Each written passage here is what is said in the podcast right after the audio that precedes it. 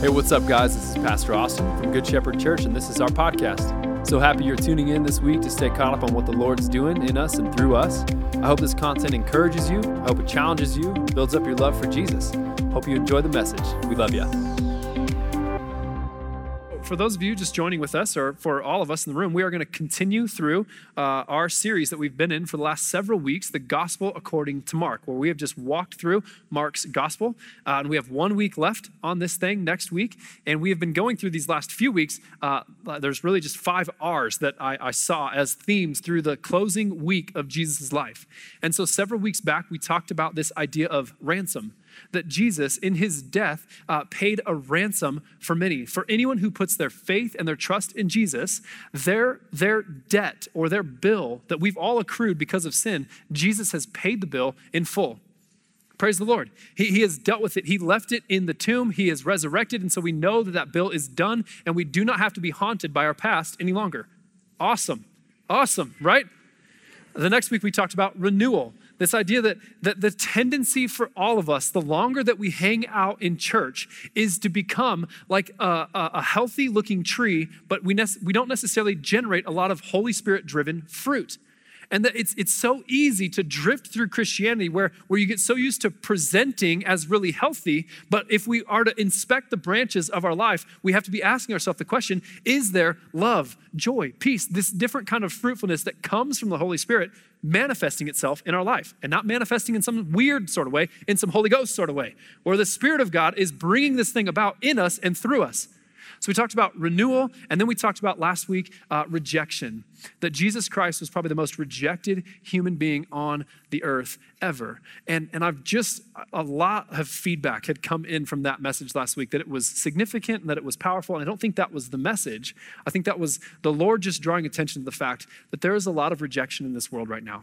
There's a lot of reject, there's a lot of rejection in this room right now. But we can take heart because nobody's going through it alone. I mean, last week we, we had all the hands go up. How many of you have walked through a deep level of rejection and hands up all over the room just to show you you are not alone? And the enemy's lie is just to isolate you and to leave you alone, feeling like you're up against this by yourself. But God has promised that not just, not just He is going to be with you, not just that He's going to love you in the midst of your rejection, but that He's given you a church family, He's, he's given you a body, a place to belong. Man, and, and I just I hope that even if that started something in you, if that opened you up a little bit, that you'd continue to press in, that the Father loves you. Jesus himself felt forsaken by God when he, when he hung on the cross. My God, my God, why have you forsaken me? And a lot of us have that same question about God where we're just like, God, where are you? And my promise to you is even when we're faithless, He's faithful. That He's there, that, that His love is available for you, that his, He has hope, He has joy that is coming in the morning, even if you're in the dark night of the soul right now. So that was last week. This week, we're talking about this idea of redemption, this word redemption. And when, and when, I, when I think of that word, the first place my brain goes to is, is probably one of the most beautiful moments in cinema history, um, where you have these, these two guys, uh, dear friends, dear friends, love one another, uh, would really forsake their entire world um, for each other. And, and they really, they set off on a journey of benevolence and generosity when they encounter a briefcase that was left at an airport and they, and they grab that briefcase and they drive across the country to return the briefcase to the owner in Aspen, Colorado. This movie, of course, is Dumb and Dumber, right? No? Man, okay. Wow. Um, I'm alone up here. But the beautiful moment in this amazing film is when Lloyd Christmas has taken a wrong turn. Instead of going through Colorado, he's heading through Kansas or Nebraska or somewhere. And he's driven a fifth of the, uh, of the way across the country in the wrong direction. They're, they're flat broke. Frustration is at an all time high. They, they separate from their journey.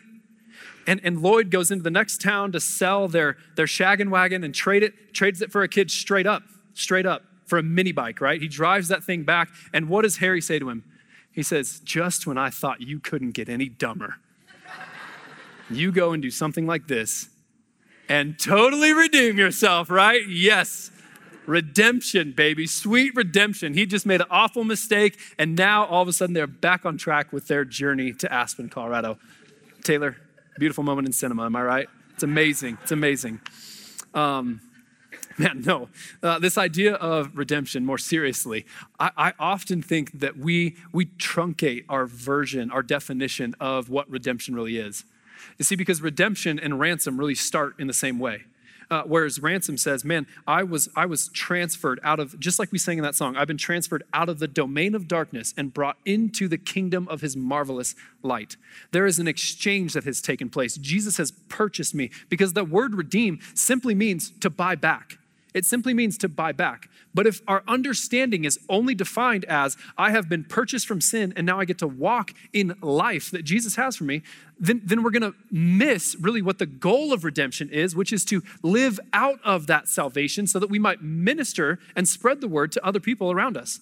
See, redemption really gets its start from ransom, but it is just the beginning to once we begin to live into that idea. So, so yes, praise God. I, I, was once dead in my trespasses and sin, is, is what it says in Ephesians 2. But praise God, he has, he has made me alive together in Christ.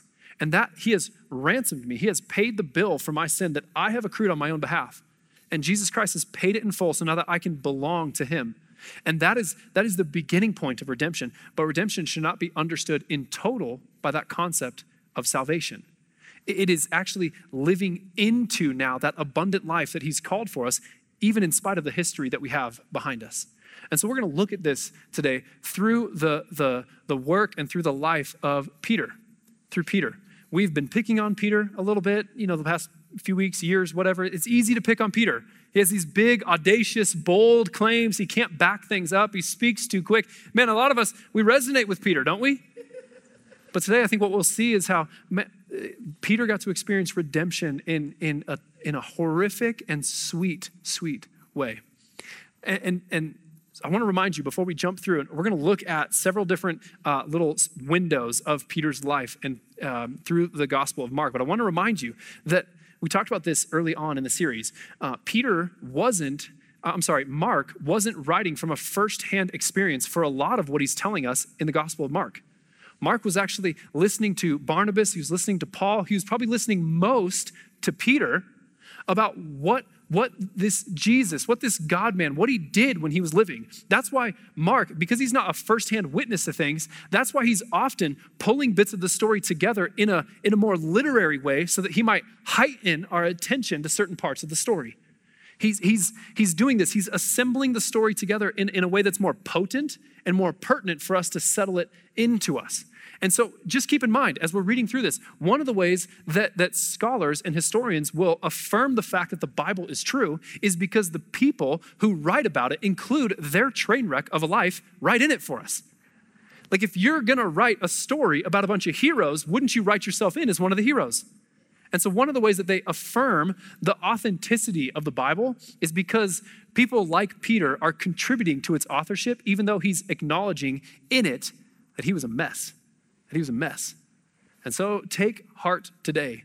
Bring your mistakes into the room today. Bring your shame, bring your guilt, because we're going to see what redemption fully means as we go. Mark 1, this is where the story kind of begins for Peter. Jesus is passing along the Sea of Galilee, and he saw Simon and Andrew, the brother of Simon, casting a net into the sea. So Peter, his, Simon's, uh, I didn't get this wrong, okay? You're going to see in a sec that Simon's name got changed to Peter. Peter was a fisherman. It's what he knew. It was a family business, it's what he was good at for the most part. We'll argue about that maybe a little bit later. But Jesus encounters him as a fisherman and he says, Come, follow me, and I will make you become fishers of men. Peter leaves his boat, leaves his nets, follows after Jesus. And then a couple chapters later, in Mark chapter 3, we read this that Jesus appointed 12, whom he also named apostles so that they might be with him. Notice that the call to follow Jesus is not just to do the things that Jesus did, but it's a call simply to be with him. That, that part of our walk, part of our journey as Christians is not just what do you do and how do you measure as a Christian, but are you doing life with Him? This abiding relationship is the only source of our power as Christians. That it's not just who we do it for, it's who we do life with. Peter's called to do life with Jesus so that they might be with him and he might send them out to preach and to have authority to cast out demons. He appointed the 12, Simon, to whom he gave the, gave the name Peter. So he, he calls them all up, he rallies them, he gives them this task. He says, You're going to be with me, and these are the kinds of things we're going to do. And then going out throughout Mark, that's, that's really what they just begin to do. They begin to, like we said early on in this series, bring the kingdom of God. That was the main point of Jesus' ministry. He's bringing the kingdom. How is he doing it? He's setting the captives free. He's releasing the people who are in bondage to sin to freedom in Christ. He's bringing healing. He's, he's releasing people from the oppressor, from the tormentor, from the devil, and he's liberating people. He's preaching and he's proclaiming the good news, the arrival of his kingdom. And Peter's right there with him the whole time, doing it with him. And then we get to this monumental moment for Peter where he has this really high high followed up by this really low low. Anyone else been there before? Man, you just have this like mountaintop experience, like me and the Lord are so close and we are so good, and then you fail at that thing you never said you said you would never fail again. You know, the next day, the next week, the next month, however long we make it. Peter has these moments. Peter has these moments. Jesus asked them. They're like, they're, they're debating. There's this debate going on of who Jesus really is, and Jesus looks at him and he goes, "Well, who do you say that I am?" Peter, first to speak, shouldn't surprise us, chimes right in. You're the Christ. You're the Messiah. You're the, you're the Son of God. And, and Jesus, in another version of the gospel, says, You're right, Peter. You've answered this correctly. And then Jesus charges them to tell no one about him. And he began to teach them that the Son of Man must suffer many things and be rejected by the elders and the chief priests and the scribes and be killed, and after three days rise again. Peter has a tough time, like I think many of us would, reconciling the two thoughts of who Jesus said he was and who we thought he was going to be. Peter thought that the Messiah was going to come and was going to usher in force by rule and by power and by might. And Jesus says, I'm going to suffer and I'm going to be put to death. And Peter goes, Hold up. I'm your right hand guy. I'm not sure I'm signing up for that. And then the next section, here's what we have. And he said this plainly, but Peter took him aside and began to rebuke Jesus. Good job, Peter. You're right. You said it correctly. And then Peter comes and rebukes him. How many of you like want to have on your headstone Austin Dykman rebuked the Messiah? Like that's just not something that we want to get into. High, high, low, low. Peter rebukes him. But then turning and seeing his disciples, Jesus rebuked Peter and said, Get behind me, Satan.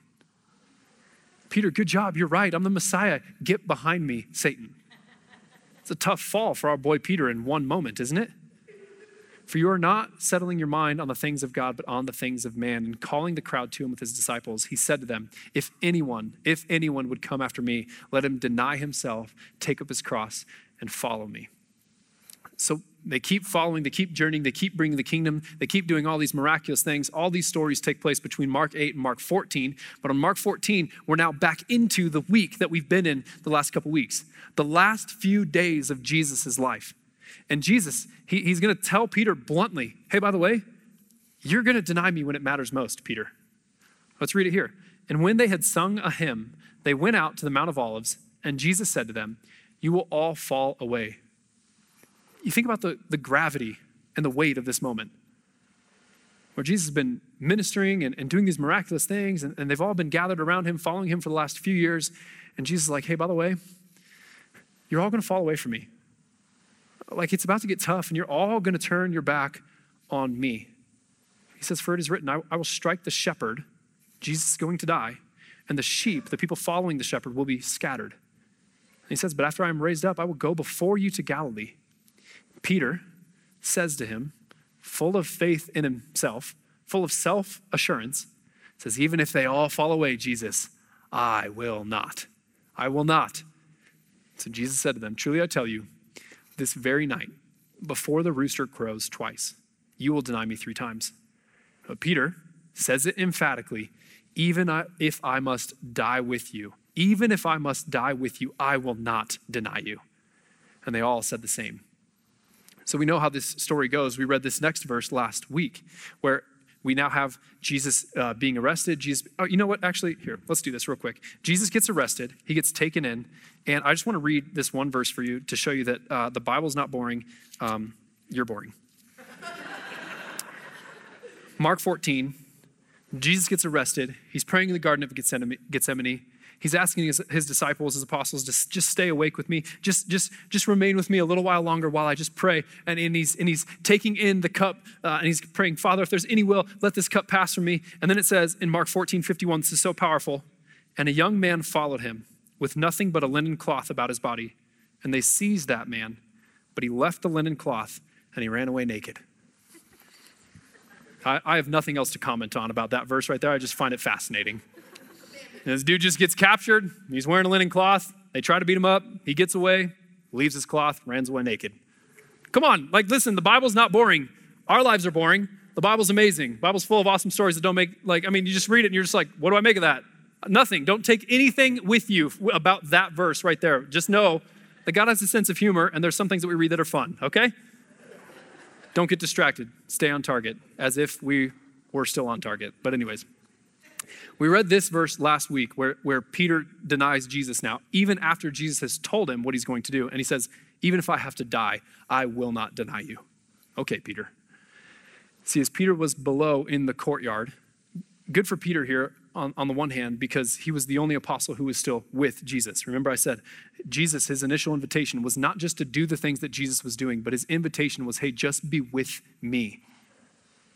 So Peter has some boldness, he has some courage to make it all the way into the courtyard following after Jesus. And then one of the servant girls of the high priest came, and seeing Peter warming himself, she looked at him and said, You also were with the Nazarene, Jesus. But Peter denied it, saying, I neither know nor understand what you mean. And he went out into the gateway, and the rooster crowed. Jesus said, The rooster is going to crow two times, and you're going to deny me three times. And, and that, that alarm, that crow, should have meant something to him. It should have woken him up out of, out of this slumber that he's in. He should have gone, Oh my gosh, what am I about to do? I'm about to do the very thing that I swore I wasn't going to do. The rooster crows, but he just he keeps going. The servant girl saw him and began again to say to the bystanders, um, This man, he, he's one of them. But again, Peter denied it. And after a little while, the bystanders again said to Peter, Certainly you're one of them, for you are Galilean. But he began to invoke a curse on himself and to swear, I do not know this man of whom you speak. Uh, he began to invoke a curse on himself. This isn't like, like Peter started to say cuss words. It's not like he said a profanity in this moment. What Peter's doing in this moment is he's, he's promising something beyond himself to happen to himself if he's not telling the truth. When Jesus says, just let your yeses be yes and your noes be noes, don't promise things that are beyond you that you can't control. Peter's doing the exact opposite right here. he's saying something to the effect of, even if I should die, I'm telling you the truth. Let God kill me if I'm telling you a lie right now. He's, he's willingly choosing to bring this curse on himself and, and all of it so that he would he would just continue to deny his friend who's not a long ways away. He's just right across the courtyard from him getting whipped and flogged and beaten and a crown of thorns pressed into his head. He's getting mocked and punched and tortured by the leaders. They're like you're with him. That's your friend. And peter's like i don't know him. I've never seen that man in my life and as soon as he says it the third time, the rooster crowed. Immediately, the rooster crowed a second time. And Peter remembered how Jesus had said to him, Before the rooster crows twice, you will deny me three times. And Peter broke down and wept. Last week, we, we tried to feel this moment as it would have felt for Jesus, the Son of God, being completely rejected and abandoned by his close friends in this moment right? And, and, and, some of you have been there, and that pain of rejection is real. But, but this moment, what I want you to feel this week is what it would have been like to be Peter, to have these bold promises God, I'm never going to leave you. I will never forsake you. Even if I have to be put to death, I, I will not deny you, Jesus. And in this moment, it happens just like Jesus predicted it was going to happen, and, and the complete and utter failure that Peter would have felt like in this moment.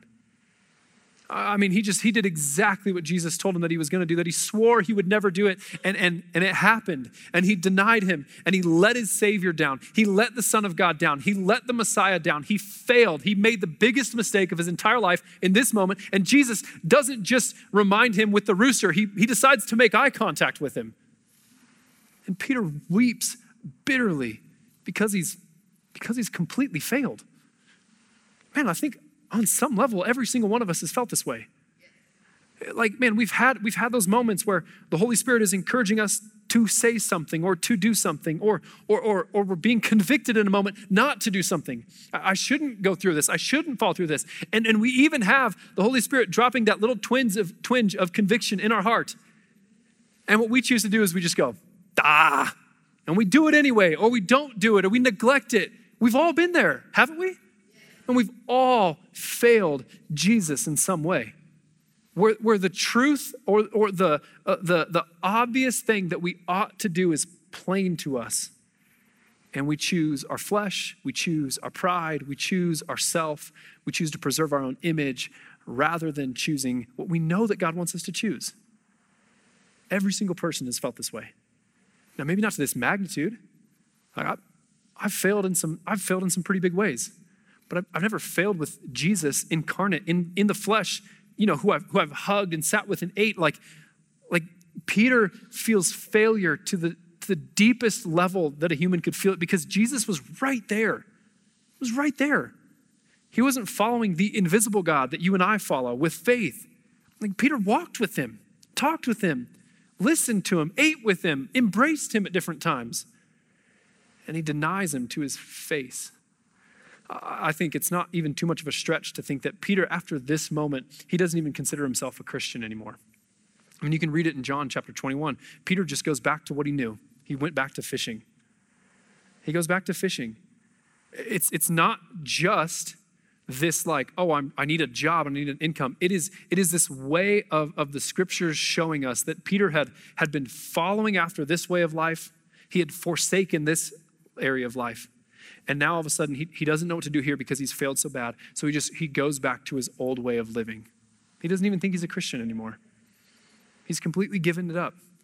Man it'd be so it'd be so easy and so tempting to fall into that trap. Some of you might be in that trap right now where you're convinced that because of your mistakes, because of your past, because of your track record, because, because your, your shame and regret that season for you wasn't just three days like it was for Peter. Peter got off actually kind of lucky, didn't he? Like Jesus, Jesus bounces back pretty quick to remind Peter that he's okay. Man, some of you have been living in this shame or this uncertainty or this regret for years, but the message is still the same the same God who redeemed Peter's story is here to redeem your story today. Absolutely. Because what happens in John 21, we're not going to read it. I, I would encourage you to go read it on your own. Peter's fishing all night and he just stinks at it, doesn't catch anything. Jesus shows up on the shore. He's like, try the other side of the boat. And I can just imagine the like petty comments going through Peter's mind, like, oh, this idiot trying this side. Fine, okay, whatever. i Just get him off my back. I'll try on the side of the boat. And then they haul on this catch that they can't even hardly contain. About sinks the ship. They come to shore and they find out it's Jesus and he's already prepared breakfast. And what, is, what does Jesus say to Peter's face after Peter denied him three times? Jesus meets him with a threefold opportunity to come back to him. He says, Peter, do you love me? Peter's like, Jesus says, Peter, do you love me? Yes, Lord, I love you. He says, Feed my sheep. Peter, do you love me? Yes, Lord, you know that I love you. Tend to my flock.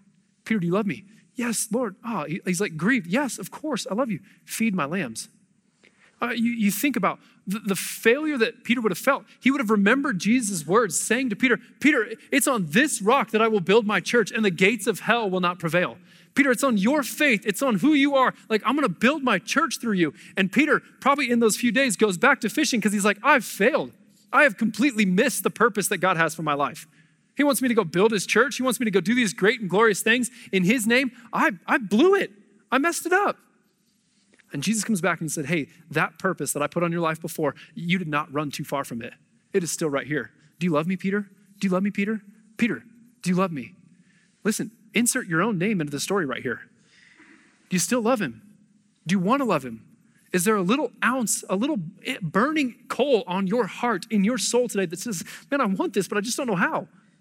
I feel like I, have I've, I'm a train wreck. I've way messed this up. How could he possibly still love me? Because the same God who came back to Peter in his lowest moment is the same God who wants your love reaffirmed today. He does. He does. Peter had his courtyard moment where he fell to new lows that I don't even think he thought were possible. He was too arrogant, he was too prideful, too audacious in his own personality to think that that kind of low was achievable on his own merit. But Peter got there. What's your courtyard moment?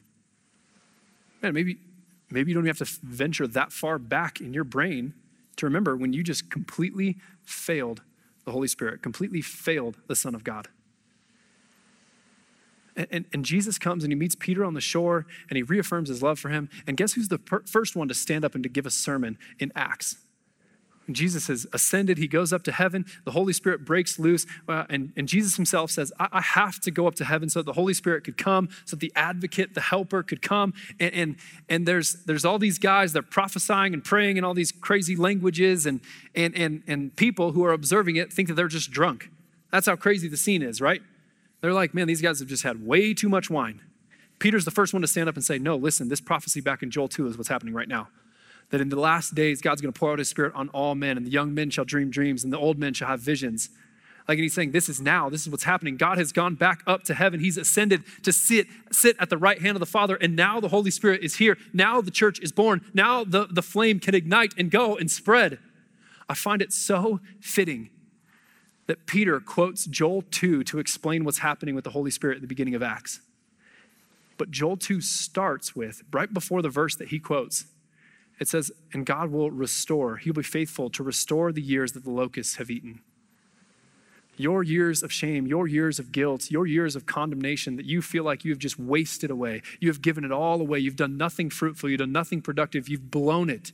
God says, I'm here to redeem that too. I'm here to, I'm here to remind you that you still have a purpose. I still have a plan for you. You're not too far gone. Uh, it's, it's my spirit that's going to be in you that's going to do profound things. Whatever I give, whatever I put in front of you, you're going to be able to do it by my spirit. Peter encounters this love, and the invitation for all of us is to encounter that kind of love this morning. But the only way to actually encounter the grace and mercy of God is to embrace where you've failed. I, I think, I'm, I think I'm too guilty of this at sometimes. I make too big of a deal out of like, man, just let the past be the past and press into whatever God has in your future. Ah, there's some truth to that for sure. But, but the level of brokenness that Peter experienced was directly tied to his usefulness then in the rest of the New Testament. The level of pain that he experienced was the level of grace that he then got to experience, which made him the person who he was. And so, if we are constantly dodging our courtyard moment, never acknowledging the places where we've completely bombed, completely failed, completely missed the mark, then we're never going to experience the grace, mercy of God to its fullness. Like, listen, our, culture, you and me, Americans, we are so uh, we are so failure averse, aren't we? We're Americans. Come on, we're Americans. Best to ever do it. We're the best. We're awesome. This is amazing. We're the best country, best people. I'm the best. You're the best. Isn't this the best? That is the nation that we live in. Am I right? Uh, we, we are so steeped in that that even the way we interview for different jobs, we somehow try to flip our failures, our weaknesses, and turn them into strengths.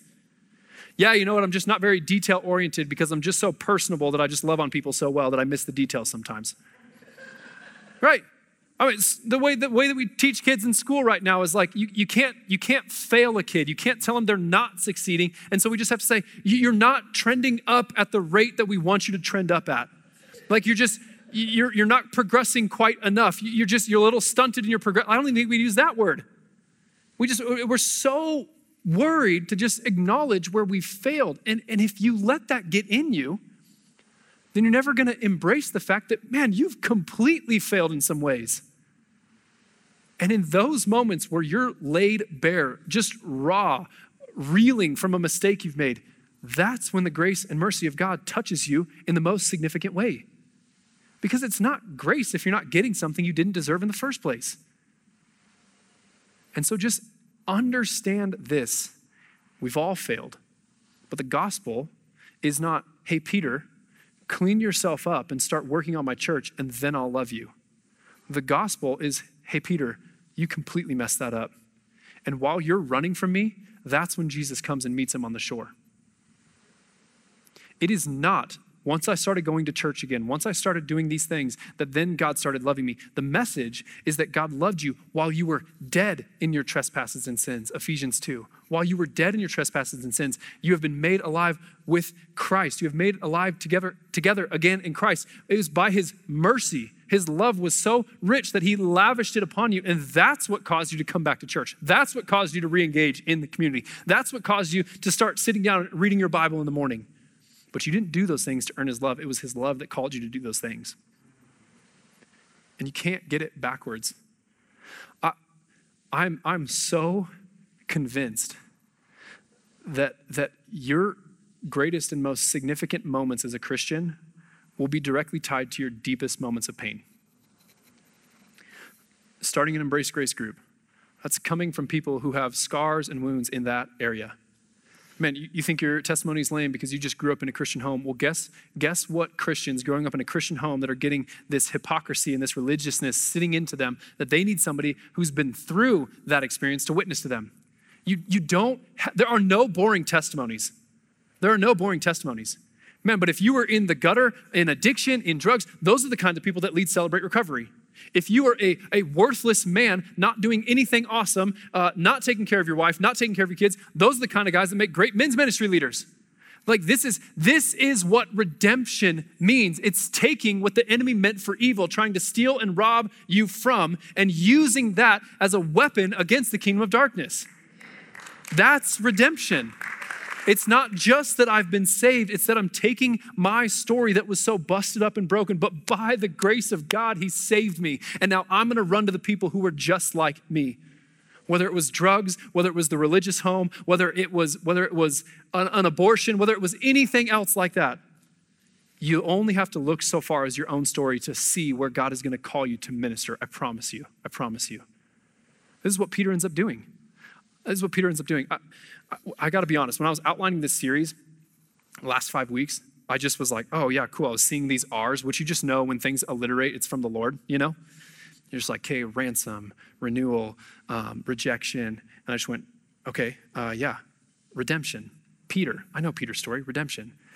Only problem is, Peter's story of redemption is in John. We talked about that. Like, it's not in Mark. I was like, oh no, I really messed this up, right? But there is this one interesting line in Mark 16. Jesus is resurrected. Mary, Mary is going to the, he, we don't even know he's resurrected yet, but Mary is going to the tomb. They're, they're kind of like, okay, how are we going to roll back the tomb? And, and it says they look up, they saw that the stone had been rolled back. It was very large. That, that little hyphen, it was very large. You could transfer it like, how the heck did that happen? That stone moved. It, it, was huge. How did it get out of the way? And entering the tomb, they saw a young man sitting on the right side, dressed in a white robe, and they were alarmed. Yeah, you're telling me. You ever go into a grave expecting to find just like some dead guy, and you're just like, oh my gosh, you're an alive person sitting right here? That would be alarming, wouldn't it? But then it says, the young man said to them, Don't be alarmed. You're looking for Jesus of Nazareth. He was crucified, crucified, he was killed, but he is risen. He is not here. See the place where they laid him? But go, tell his disciples what are the next two words? And Peter. The kindness of the Lord. Like, just insert your own name. Hey, go tell the church and tell them. Tell Peter. It's just this re invitation back in that he is going before you to Galilee, the same words that Jesus said before when he was predicting his denial. That he is going before you to Galilee. There you will see him just as he told you. Flash forward several years, um, and, and, you get to when, when Peter's actually writing a book now. To, he's writing a letter to encourage the churches who have been exiled and, and who are scattered pers- because of persecution. And Peter says this Humble yourself, therefore, under the mighty hand of God, so that at the proper time he may exalt you. Don't you think those words are a little more loaded for Peter than they are for you and me? Peter's like, Listen, I, I, I was so arrogant, I was so audacious in my claims and I was brought so low. I tried to exalt myself, and, it just it about killed me. Man, listen, just at the proper time, be humble. Like take, take a posture of humility and, and let the Lord exalt you at the right time. Because he cares for you. It's, it, the next thing, cast all your anxieties on him. Granted, Peter's Peter's anxious window was, was small, but it was deep, wasn't it? Don't you think this means a little more something coming from Peter, who's like, man, I thought I was done.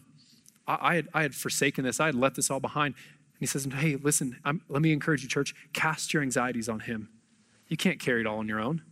You can't control everything. Hello, you can't control everything. Cast your anxiousness on him. Let him be God. You just be the person that he created you to be because he cares for you.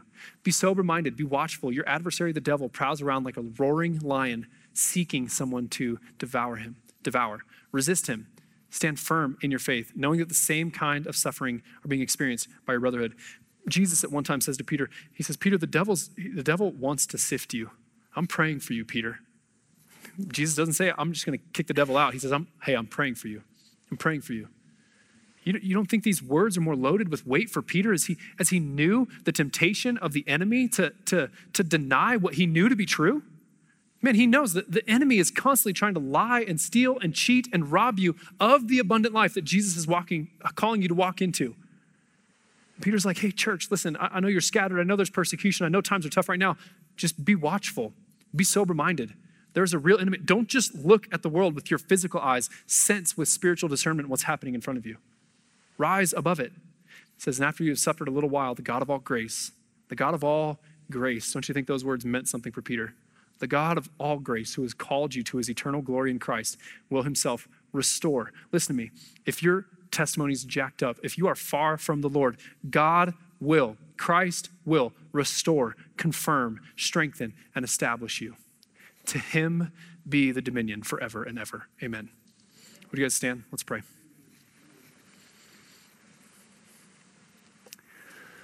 Well, God, we just pray right now that we would be stirred by your grace. God, would we experience what it means to be a redeemed people? Let the redeemed of the Lord say so.